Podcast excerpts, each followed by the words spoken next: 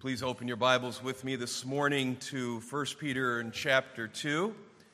And it's a delight to be able to worship corporately with you this morning. I welcome those who are watching online as well. And uh, it's been a great, great morning and a lot of excitement in the air for VBS.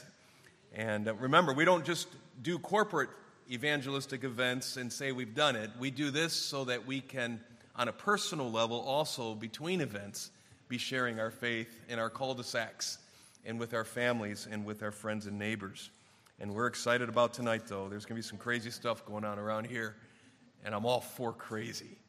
So let's do this. 1 Timothy chapter 2, I think you have a copy of a handout for this morning, too, if that will help you track with me. I was looking at the sports calendar uh, this past week, and and a major sporting event has snuck up on me. Some of you may enjoy soccer, some may not enjoy soccer. It's sometimes hard to with all the politicization and, and uh, culture wars going on, using sports as a venue for their message, but still there are some exciting sport events out there that show mastery of discipline and training. And one of those is coming up next month and into August, and it's the Women's World Cup Soccer Tournament. It's going to be held this year in Australia and New Zealand.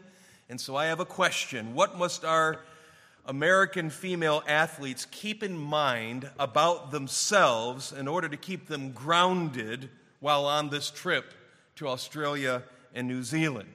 Is their focus merely to be on the press and their name, image, and likeness revenue? Is their concern merely to be on politics or on the culture war? Is their main focus supposed to be on the threat of terrorism?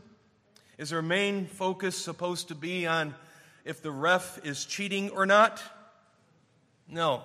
All of those are not what they're going to keep their mind on to keep them grounded in the strife of competition.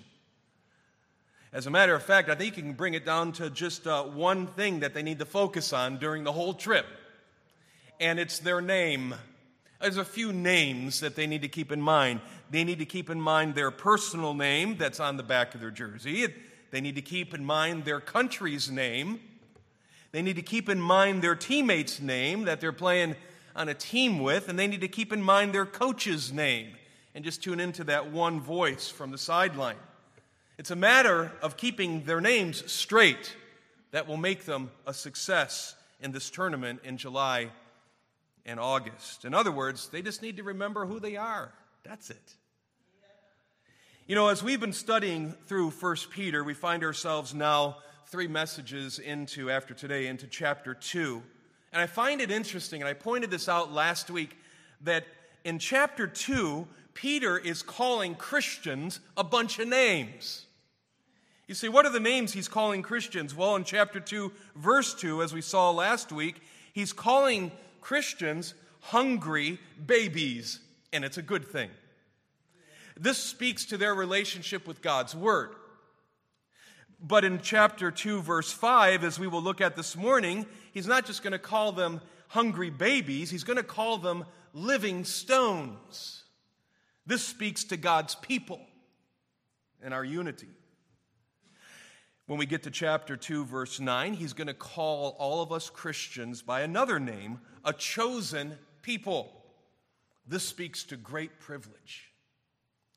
And yet, there's a fourth name he's going to call us believers in this chapter. It'll start in verse 11 and take us deep into the rest of the epistle. He's going to call us again temporary travelers. As he opened this epistle with in chapter 1, he's going to resume that name in chapter 2, verse 11. And this will speak to our personal holiness. Peter's calling Christians names. We don't let our children call other people names, but in this case, we'll let Peter do it.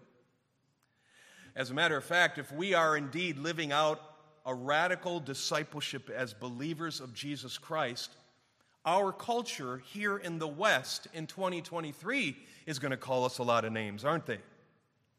If we are serious about our faith in the culture that is in a downgrade of depravity, barreling headlong into God's just wrath, those people are going to call us names. They're going to use names like we're fools.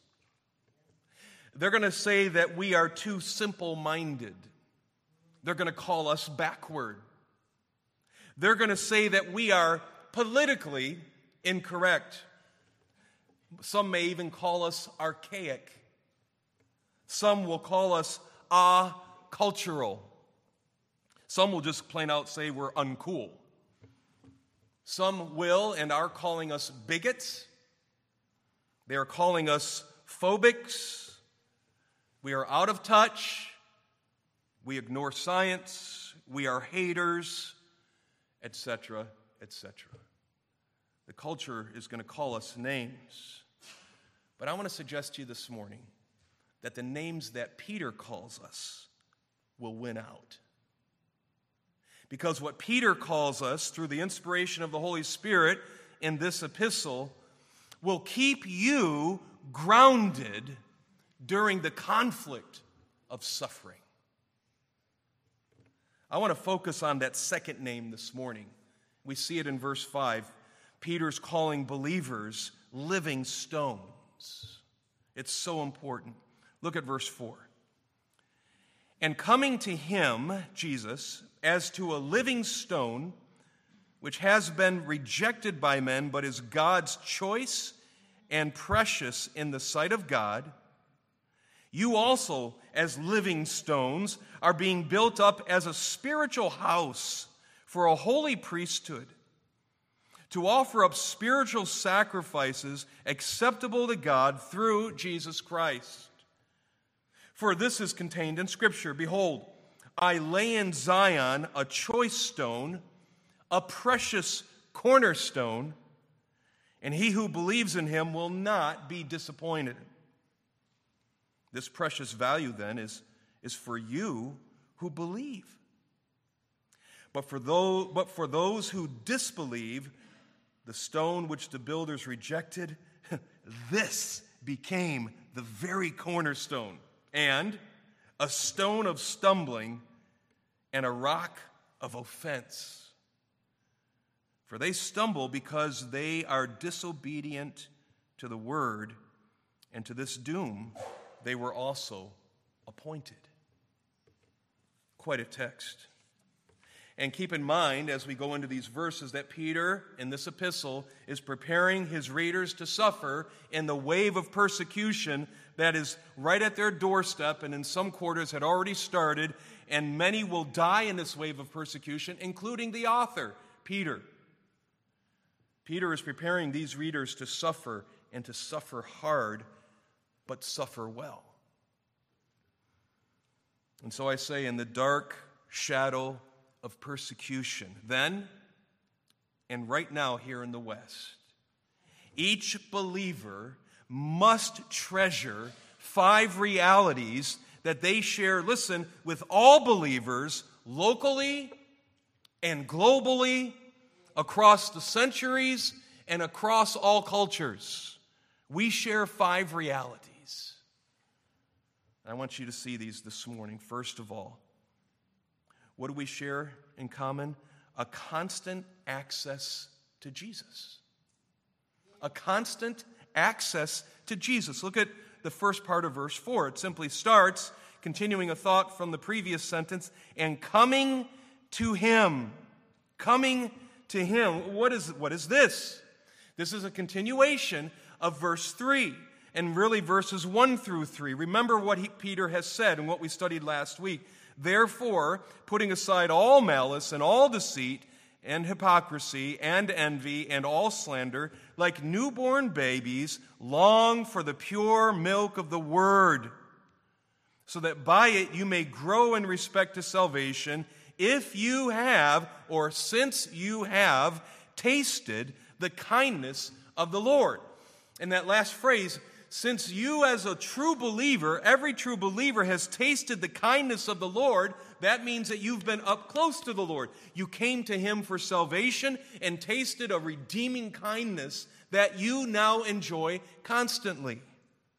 Remember, as Peter wrote that phrase, tasted of the kindness of the Lord, he was quoting from Psalm 34, verse 8, which says, Oh, taste and see that the Lord is good. How blessed is the man who takes refuge in him. And he's continuing that thought. You tasters who have come to Jesus for salvation, continue in that close proximity and access to Jesus.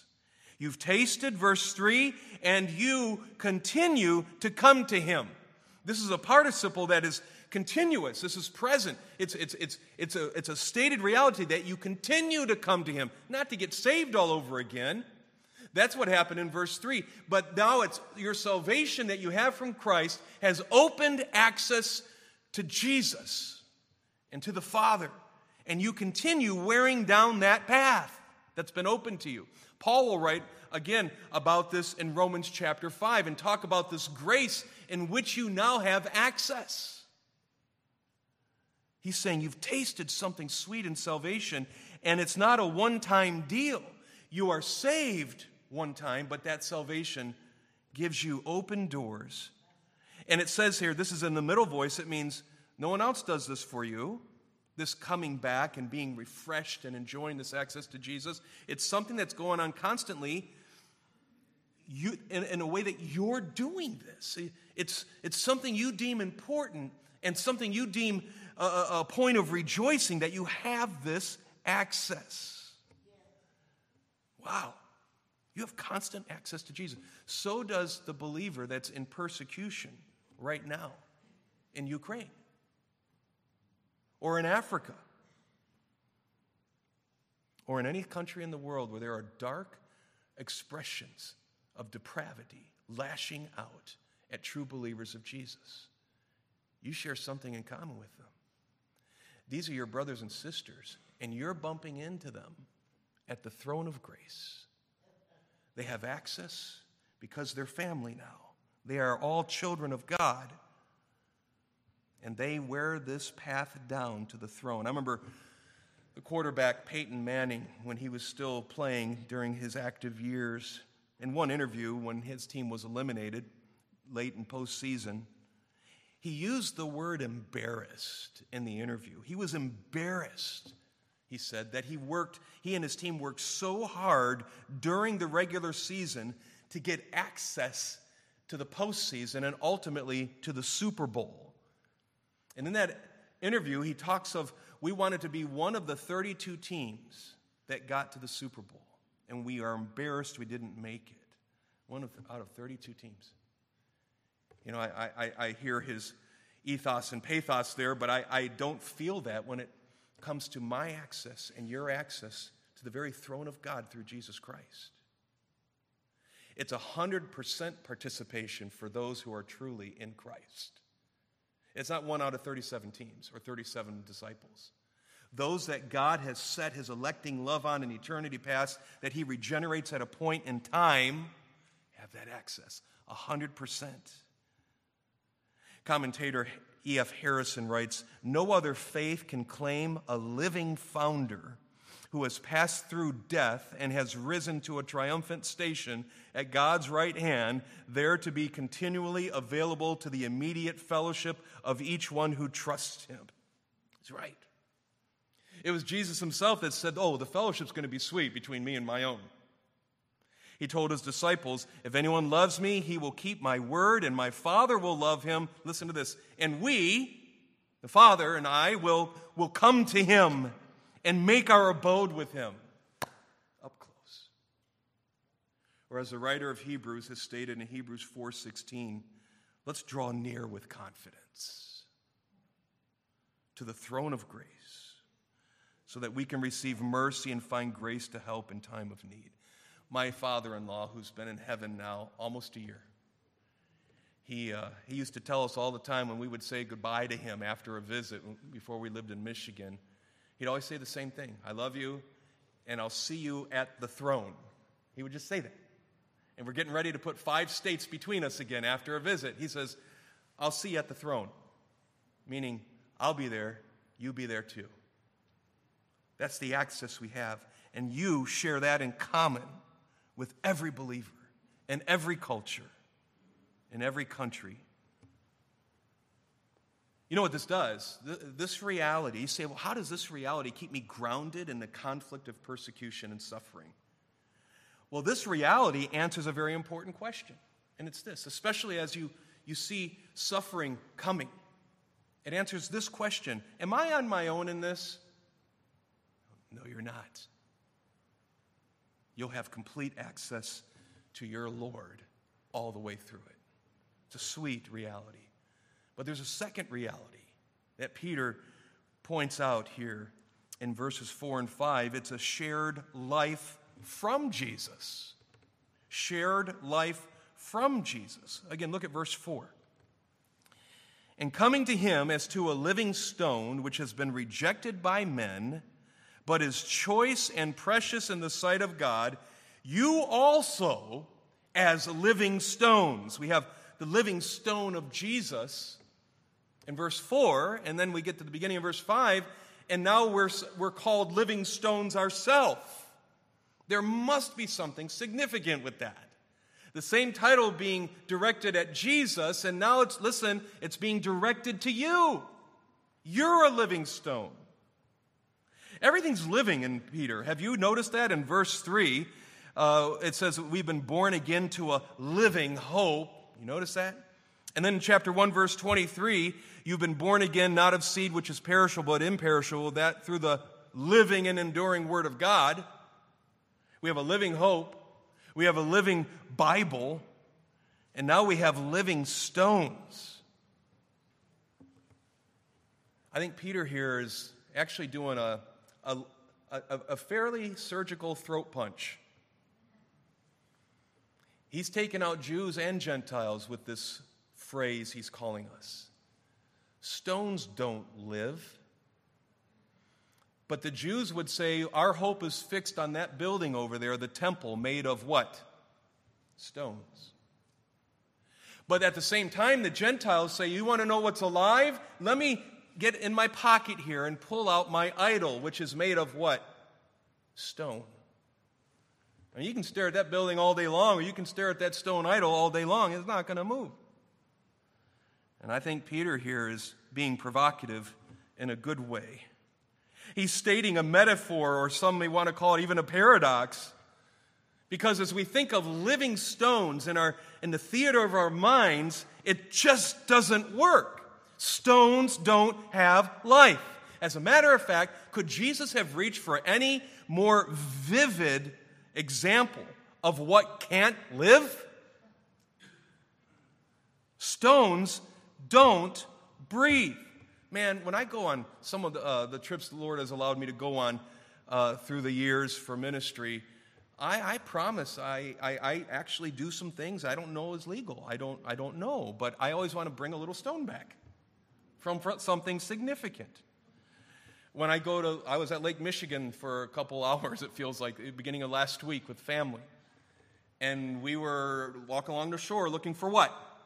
Petoskey stones. Did I find one? No.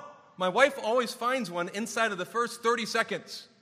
She did, again, and she was the only one out of however many 16 were on that boat. So, not Petoskey stones I've found at, of all places, Petoskey. When I was in Israel, I have a little stone from the floor of the, of the synagogue at Nazareth, where Jesus read Isaiah they believe that they got down to the original flooring or close to it, so I'm like, need a stone. I did that one while someone was praying. I just reached down and, well, it was a closed curtain, you know, conveniently. I have a stone from uh, the empty tomb, the garden tomb, even if that's not the, the, the true site of his burial, I have a stone from there. I have a stone from Jerusalem. I have a stone from Mount, uh, Mount Denali in Alaska. That one, I'm pretty sure, was illegal, but accidents happen. And uh, that, I put them in my dirty clothes bag, and they were little tiny ones. And I'll give it back in the new, new creation if I have to. Um, I just like these little stones. You know, I, I have a lot of stones I'm not going to tell you about because we're being recorded. But if I, the ones I've told you about, Denali, Nazareth, Jerusalem, uh, Lake Michigan, if I line these stones up on the shelf and just stare at them, And I might even get my iPhone out and turn the magnifying glass thing on with the light, with the, with the light and zoom in so I'm really up close to those stones. And if I study those stones for hours a day, you know what I'll never see? I will never see any one of those rocks breathe. I'll never see any one of those rocks move. I'll never see any one of those rocks or hear any of those rocks sing. Never. It's interesting when our Lord, remember when he came into Jerusalem at the beginning of the Passion Week and the crowds were praising him. Remember what the Pharisees said? Luke 19, verse 39 and 40. Some of the Pharisees in the crowd said to him, Teacher, rebuke your disciples. And Jesus answered, I'll tell you one thing. If these disciples become silent, the stones will cry out. This is quite a picture Peter's reaching for. Why? It's ridiculous to think in our mind of a stone having life. I also find it interesting that Peter, of all people, is writing this. Of all people, Peter is the one who's doing this rock language. Why? Because in John 1:42 Jesus renamed Simon. Remember him? Remember that? He says, "I'm going to your name's Simon. I'm going to call you Petros." That's a small stone. But then in Matthew chapter 16, verse 18, uh, or in Matthew chapter 16, um, remember Peter answers the question from our Lord, Who do you say that I am? Peter says, You are the Christ, the Son of the living God. And he says, Peter, I'm going to build my, my church on that rock that you, an apostle, stated, that confession that you as an apostle have drawn into concrete is going to be a foundation stone, a Petra. So, of all people, and we learned this when we studied Peter's life, he's the one using rock language, but what he's doing now is turning that totally the other way around under the inspiration of Scripture. Jesus called Peter a rock. What's Peter calling Jesus now? He's calling him, though it's a different Greek word, lithos, he's still calling him a rock. I love that. And he, it's not just a rock, but look back at this verse. It's described with two words it's choice. We get our word elect from that. And it's precious. That's the word time. It's, it's to be of high value. Peter is saying that Jesus is the, the, the elect and precious living stone. Why would he call Jesus a living stone? Well, he's impenetrable. He's resurrected. He is personal. And He Himself is life giving. We say, if all that's true about Jesus, and I agree with that, and the voice of the testimony of Scripture underlines and highlights that, why do I get called a living stone then? And here's why. The only reason that Peter calls you a living stone is because of your organic connection to the living stone, Jesus himself. Kind of makes you think of what Paul wrote in Galatians 2:20, doesn't it? I have been crucified with Christ, and it's no longer I who live, but Christ lives in me. And the life I now live, I live by faith in the Son of God who loved me and delivered himself up for me. Yeah. It kind of makes you think of Colossians 3, verses 3 and 4. For you have died, and your life is hidden with Christ. And Christ, who is our life, when he's revealed, will be revealed with him in glory. Even Peter himself will write these words in 2 Peter chapter 1 verse 4, for by these he has granted to us Christians his precious and magnificent promises, so that by them you may become partakers of the divine nature, having escaped the corruption that is in the world by lust. The life is in the Son. And you're a living stone because you're organically connected to the Son, and it's all by the Father's doing. I love what John writes in 1 John 5 11. The testimony is this that God has given us eternal life, and this life is in the Son. So, time to hit pause, and I need to ask you a question Have you experienced that life? Have you come to the resurrected, personal, life giving Son of God? And come to him by faith, believing that he died for your sin and he rose again, conquering the grave, and he now offers you the free gift of eternal life if you believe, if you turn. Have you accepted that? It's not that you just become something significant in and of yourselves. In and of yourself, you're still a dead, cold stone. But when the life of the living stone, the living stone, courses through you, you have life. Who gets the credit for the life? Not you, him. I get bored with my flashlights from time to time, so I get on Amazon. I don't need another one. But I confess about a week ago, I started getting close to pressing order. I just couldn't convince myself how to get Dave Kraus to mark it off as office supplies, so I didn't order it. And I'm looking at lumens, I'm looking at all, all that stuff, brightness. Let's say I bought a new flashlight, 200, 400 lumen flashlight, and I hooked it up to the nuclear power plant that you see near Monroe when you drive to Ohio. I have a feeling that it's going to be more than 500 lumens. That thing's going to go berserk. You'll see that from space. But the power wouldn't be from that light. Power would be from the source to that light, the source of power to that light. It's the same with us as believers. He's the living stone and we are living stones because of him. You know what you share, you know what you share with every other believer across the ages and across the oceans and across the cultures? You share this. You have a shared life from Jesus. And this is an important reality because this will keep you grounded during the conflict of suffering. You say, in what way? Well, this reality answers the question what if the worst comes in this suffering? The answer is you're going to be okay. You're a living stone. Stone. You have access. You have life.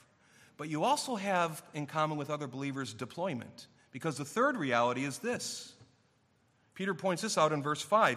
You have sovereign placement by Jesus. Sovereign placement by Jesus. Look at verse 5 again. You also as living stones, watch this, you're being built up as a spiritual house. You're being built up as a, as a spiritual house. Go back to that confession where in, in our Lord's uh, earthly ministry, we've covered this in our study of Peter's life, where again, Jesus says, Who do you say I am? And Peter speaks up, You are the Christ, the Son of the living God. And what does Jesus say to him in Matthew 16, 18? You're right. And it's on this I'm going to build my church.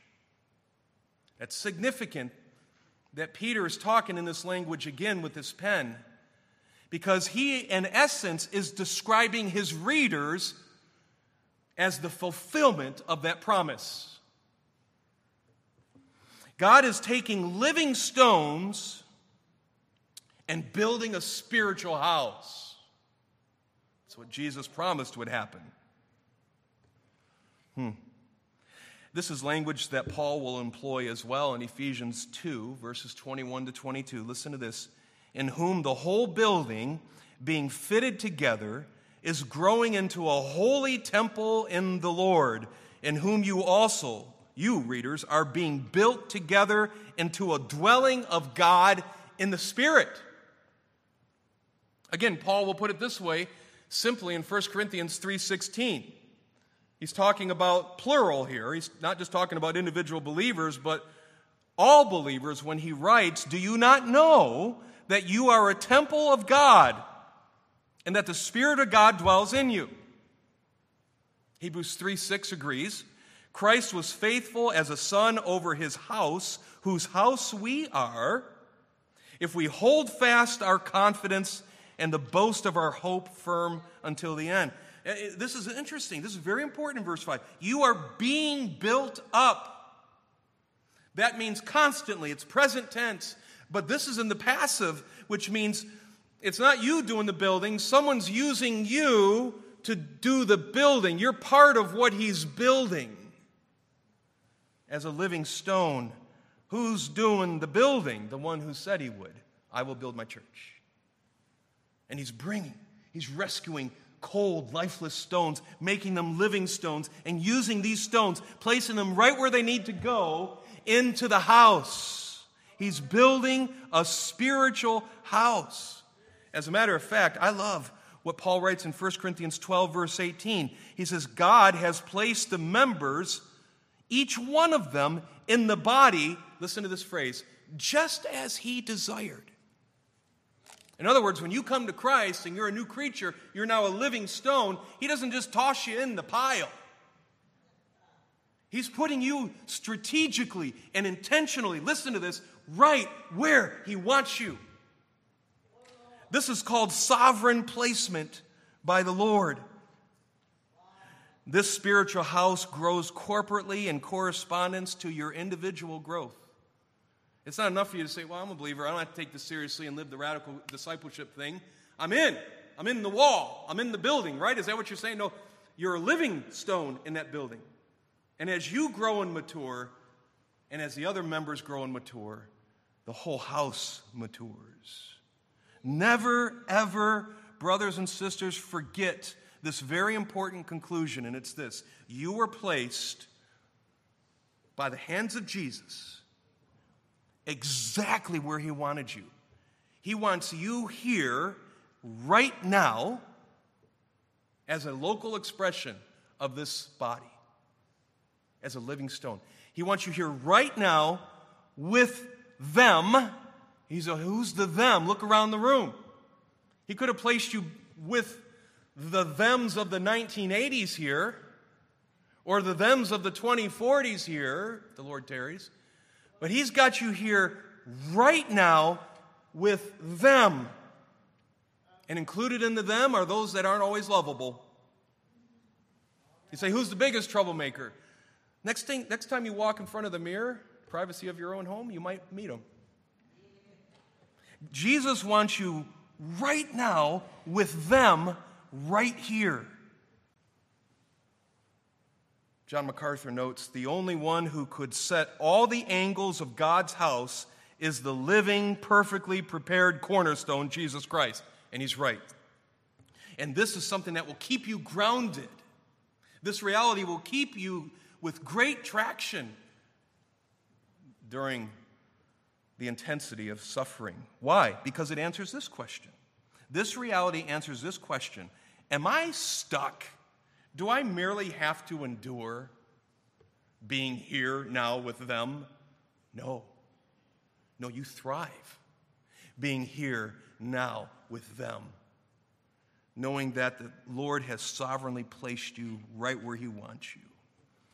But understand this your deployment is not static it's not passive.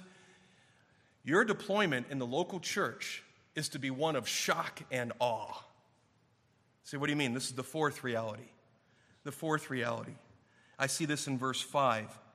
Look at verse 5. You also, as living stones, are being built up as a spiritual house. Here we go. For a holy priesthood to offer up spiritual sacrifices acceptable to God through Jesus Christ. The fourth reality is this you have a clear agenda through Jesus. A clear agenda as to what you're to be involved in because Jesus makes it clear. What does he call you here? As a living stone, he says, being a living stone makes you a priest. Understand something about priests that we see in the Old Testament. A priest needs no mediator, he is the mediator. He approaches God even in the Old Testament, as the writer of Hebrews says, he has to offer sacrifice for his own sins, but then he goes and is the mediator between Yahweh, there in the temple, and, and, or there in the, in the tabernacle, and later the temple, and the people. But now we're being called priests as living stones. We don't need a mediator on a human level. Our mediator is Jesus Christ. We are God's abode. And it says in verse 5 that as a priesthood of living stones, we're to be busy. It says, offering up spiritual sacrifices acceptable to God through Jesus Christ. So, what is a spiritual sacrifice? I mean, the physical ones involved lambs, right? And oxen and, and grain and birds. Is that what we're supposed to do? No. This is a spiritual sacrifice. And we're not left to wonder. The New Testament is very clear. I've identified in the page of the Scripture, as you have in your study, several sacrifices that are spiritual in the New Testament.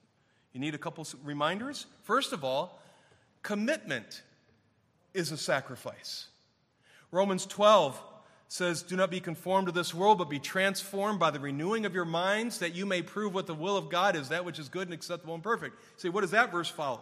It follows right on the heels of verse 1, where it says, um, You are to have your spiritual service of worship with this commitment. Commitment to the work of Christ is a spiritual sacrifice. There's a second one praise. Praise is a spiritual sacrifice. Hebrews 13 15 says, Through him, then, through Jesus, let us continually offer up a sacrifice of praise to God. That is, the fruit of lips that give thanks to his name. That's what we did. It's what we're still going to do in this service. Praise is a sacrifice. You want another one? Meeting needs of others is a sacrifice in God's eyes, a spiritual sacrifice. Hebrews 13, 16 says, Do not neglect doing good and sharing, for with such sacrifices God is pleased. And by the way, that doesn't become a sacrifice if they only when they return the favor. It's a greater sacrifice when you give and they can't give anything to you. You want another one? Spiritual sacrifice? Grace giving is a spiritual sacrifice. Philippians 4:18, I have received everything in full and have an abundance. I am amply supplied, having received from Epaphroditus what you have sent to me, a fragrant aroma, an acceptable sacrifice, well pleasing to God. When you give on a regular, systematic basis to the local church to support the ministry of the gospel here, in God's sight, that's a spiritual sacrifice. You want another spiritual sacrifice? You know, personal evangelism is a personal sacrifice. Paul put it this way in Romans chapter 15, verse 16 I am to be a minister of Christ Jesus to the Gentiles, ministering, listen, as a priest, the gospel of God, so that my offering of the Gentiles may become acceptable, sanctified by the Holy Spirit. Personally, when you witness someone, even if they slam the door in your face for the 20th time, you're worshiping. You want another one? There's a lot of spiritual sacrifices in the New Testament. Another one is this listen, dying well as a Christian is a sacrifice. And we got two verses on this one. Paul's going to use the same um, description of his impending death for the sake of the gospel, his impending death with full confidence that he'll be absent from the body and present with the Lord. That's dying well he says, that's a sacrifice. He says in 2 Timothy 4 6, some of his last recorded words, I am already being poured out as a drink offering, and the time of my departure has come. And he'll use that drink offering illustration in Philippians 2, verse 17 again as well. So you have a clear agenda from Jesus. You're busy as a living stone you are a priest. And you, as a priest, bring spiritual sacrifices all the time. You're not just bouncing around, filling in the gap between Sundays, listening to podcast sermons. No, you're, you're engaged, you're giving, you're presenting sacrifice. Remember what David said when he bought the threshing, the threshing floor that later would be the building site of the temple? The owner of that threshing floor, if you recall, says, Oh, you can't buy this for me. I'm just going to give it to you, and I'll give you the animals to sacrifice on it. And David made this statement that's interesting, and it applies to us today with New Testament eyes. David said, I will not give to God what costs me nothing. Sacrifices are supposed to be felt. It's not between you and someone else, it's between you and God. You say, well, man, I, you know, okay, so commitment, praise, meeting needs, grace giving, evangelism. I, and that death one, I, I don't know, man. I, I don't know if I can do that well enough to call it a sacrifice. I've fallen on my face so many times in giving consistently or sharing the gospel or meeting needs that I'm aware of or even focusing in praise or even maintaining a, a radical commitment. And I just, I can't do any of these sacrifices perfectly. You ever feel that way? Good, because you just walked right into Peter's pen at the end of this verse. Watch this. Even though we can't do sacrifices perfectly, it says at the end of verse 5 we offer up spiritual sacrifice that are acceptable to God. Why? Because of your perfection? No, through Jesus Christ. Jesus Christ not only takes our imperfect prayers, listen, but our imperfect sacrifices and makes them acceptable to God. Wow. Wow. You know, this reality answers the question Am I paralyzed? Am I someone that just won't get used in the local body of Christ called Calvary? Am I sidelined? No. No, actually, more accurately, you're a living stone and therefore a priest, offering spiritual sacrifices. Well, there's one more reality that will keep you grounded during the turmoil of persecution. During those times when you're tired and you're pressed and you're leveled, there's a fifth reality, and it's a fixed hope because of Jesus. You have a fixed hope because of Jesus. Now, in the next three verses, and then we're done, Peter is going to quote three Old Testament passages in this order. He's going to quote a passage from Isaiah, Isaiah 28, verse 16. He's going to quote Psalm 118, verse 22. And then he's going to swing back to what he read in the devotions earlier that morning to Isaiah again and quote Isaiah 8, 14. Watch this. Look at verse 6. For this is contained in Scripture Behold, I lay in Zion a choice stone, a precious cornerstone. And he who believes in him will not be disappointed. And Peter writes, This precious stone then is for you who believe. This precious stone, that this time, this value, is for you. But for your persecutors, or as Peter will write it, those who disbelieve, the stone which the builders rejected, this became the very cornerstone, and a stone of stumbling, and a rock of offense. What people hate about you, the fact that you belong to the stone, the rock we call Jesus, that rock, unless they repent, will roll over on them and crush them. The thing, the person they hate the most is your Lord, and it's the Lord who will judge them unless they repent. And it says at the end of verse 8 For they stumble because they are disobedient to the word, and to this doom they were also appointed. Hmm. He's the cornerstone. Language that is introduced in the Old Testament and carried through in the New Testament.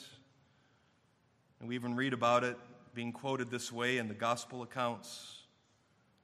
He's the cornerstone. You know, it's interesting. Archaeologists in that area have uncovered a lot of quarries where stones were cut, cornerstones were cut. And one archaeology discovery was a cornerstone um, cut out, and the area that was cut out, we could determine the dimensions of this cornerstone, which was used to set the proper angles and foundation and lines of a huge structure. And the size of this one cornerstone is not like a little brick in our churches. It was 69 feet by 12 feet by 13 feet. Put that in your F 150. And Jesus is the cornerstone of the spiritual house we are. It's what Paul said in Ephesians as well. We've read it earlier, Ephesians 2:20. And there's promises just leaping out of these three verses. We don't need to be ashamed. We're being crushed, we're being pursued because of our, our stone that we're connected to, Jesus Christ, but we don't have to be ashamed. He's pretty big and pretty indestructible. And not only do we not need to be ashamed, understand that Christ, no matter how people sling uh, accusations and blasphemy towards Jesus, even today, or towards us as his representatives, listen, it doesn't even touch how chosen he is and how precious he is.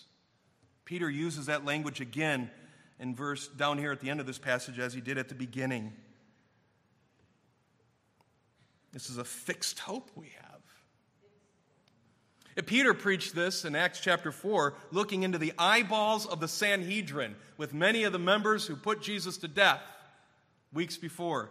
Peter says to them, quoting the Old Testament, Jesus, this Jesus of Nazareth, is the stone which was rejected by you, he says.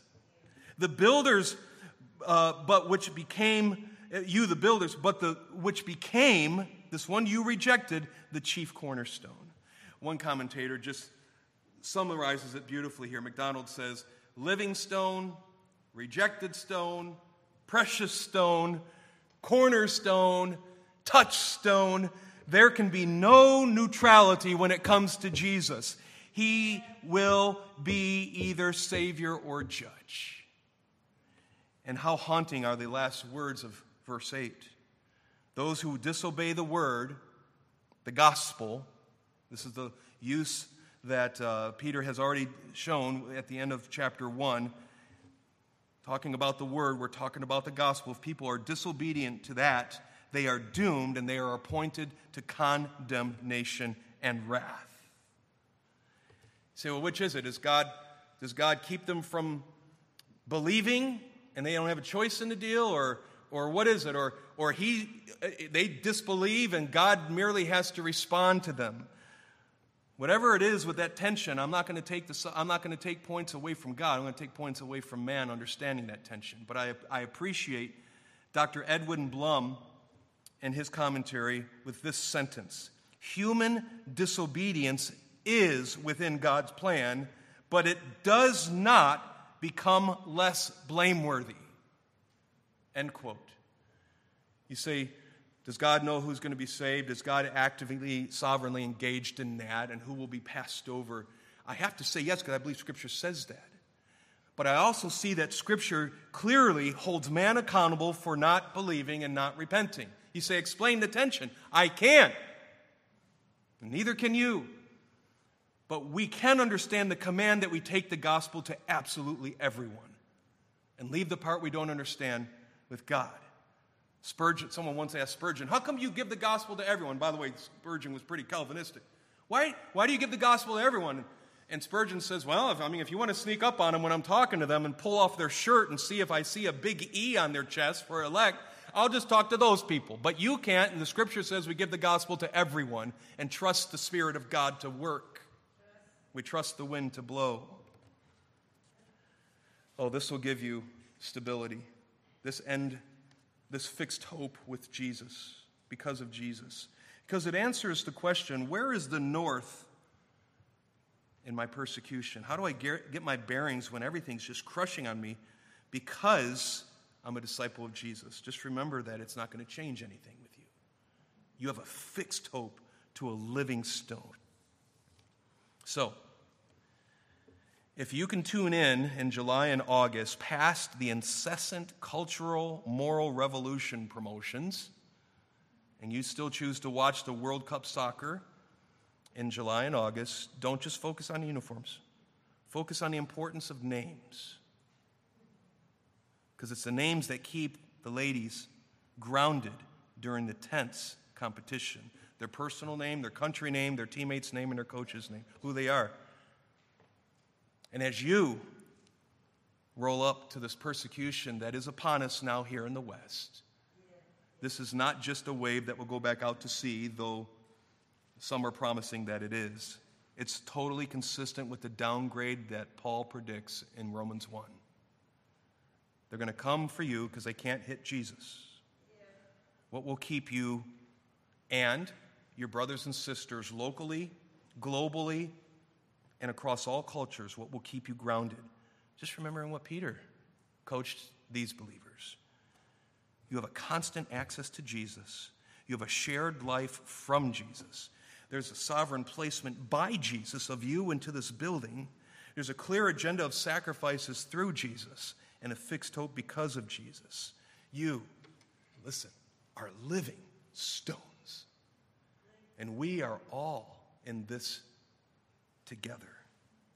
As a matter of fact, I close with these words the worst day of persecution will be the greatest opportunity to put the living stone on display to the world that hates him.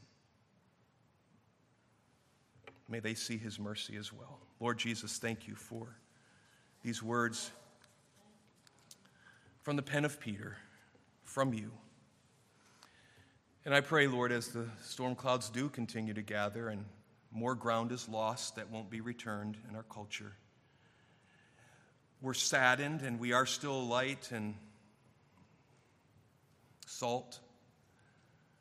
But no matter how much crumbles under our feet, we still have a solid rock to stand on. And as living stones, we have much work to do on our watch. Keep us faithful. In Jesus' name we pray. Amen.